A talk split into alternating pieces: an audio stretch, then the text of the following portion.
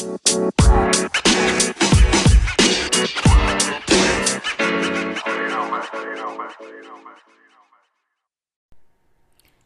everyone. It's Nika Height with Let's Talk. Tonight, we're bringing you all of the latest headlines and news and information on COVID 19. I hope everyone out there is staying safe, quarantining yourself, only going out for emergencies, even if that means small snacks. You're keeping yourself six feet away from the next person. It's kind of hard. I went out today to go pick up some medication and grab a couple things, and uh, no one's practicing the six foot rule. We're all just standing in line as if um, there's no virus going around. But it's it hasn't really hit home yet. We are still in the beginning stages here in the states. We've only experienced 108 deaths across all 52 st- uh, states, which now is this was the first day every state reported a case every state reported a case. So the the uh, virus is making its way through, and there's a lot of news today about that. So we're going to touch on it. But just to give context to where we are as far as coronavirus cases, more than 198,000 people have contracted the disease worldwide, and close to 8,000 deaths.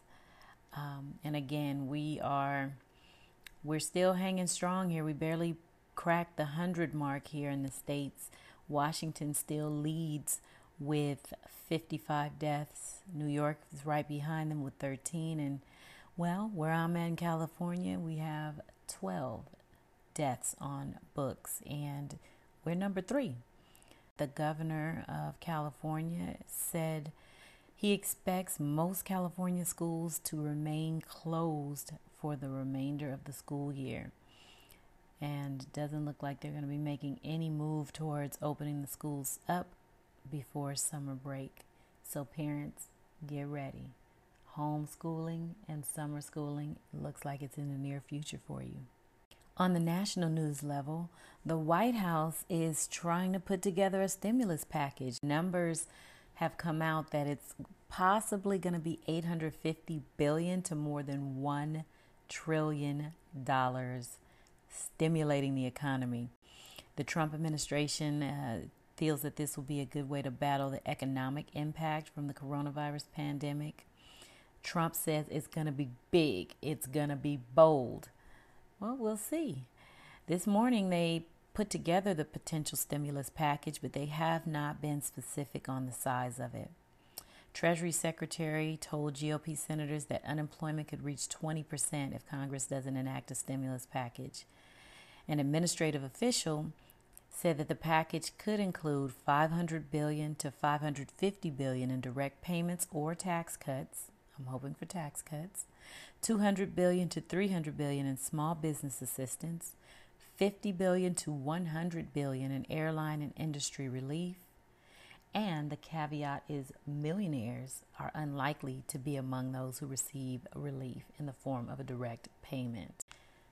The U.S. may be able to get coronavirus under control. They predict that by July or August at the earliest, we'll see some sort of control on this, but they are preparing for an 18 month pandemic that'll come in waves, resulting in widespread shortages that would strain consumers and the nation's healthcare system. They go on to say these shortages will impact healthcare, emergency services, and other elements of critical infrastructure. This includes potentially critical shortages of diagnostic, medical supplies, and staffing in some locations. In other news, Amazon is suspending shipment of all non essential items and they're giving priority to medical goods. Four more NBA players test positive for COVID 19. So it looks like it's been circulating around uh, the NBA. In international news, Italy reports 368 deaths in 24 hours. The first dog in the world to catch coronavirus has died in Hong Kong after it was declared disease free and was returned home to its owner. The dog's owner had been named locally as 60 year old businesswoman who was infected at the end of February. She was hospitalized and recovered, returning home on March 8th. The 17 year old Pomeranian had been quarantined at a government facility but returned home over the weekend. The World Health Organization said previously that dogs are the only known canine who have contracted the disease. There's been one instance of a dog being infected in Hong Kong to date, but there is no evidence that a dog or cat or any pet can transmit COVID 19.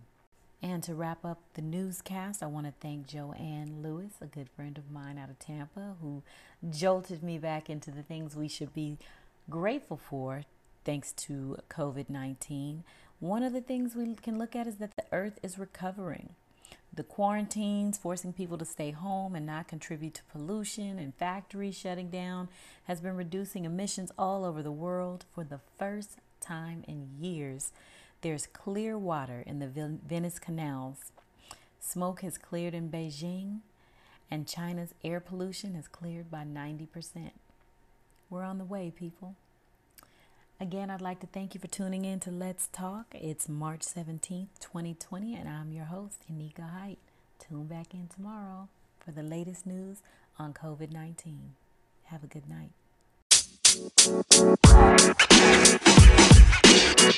Thank you.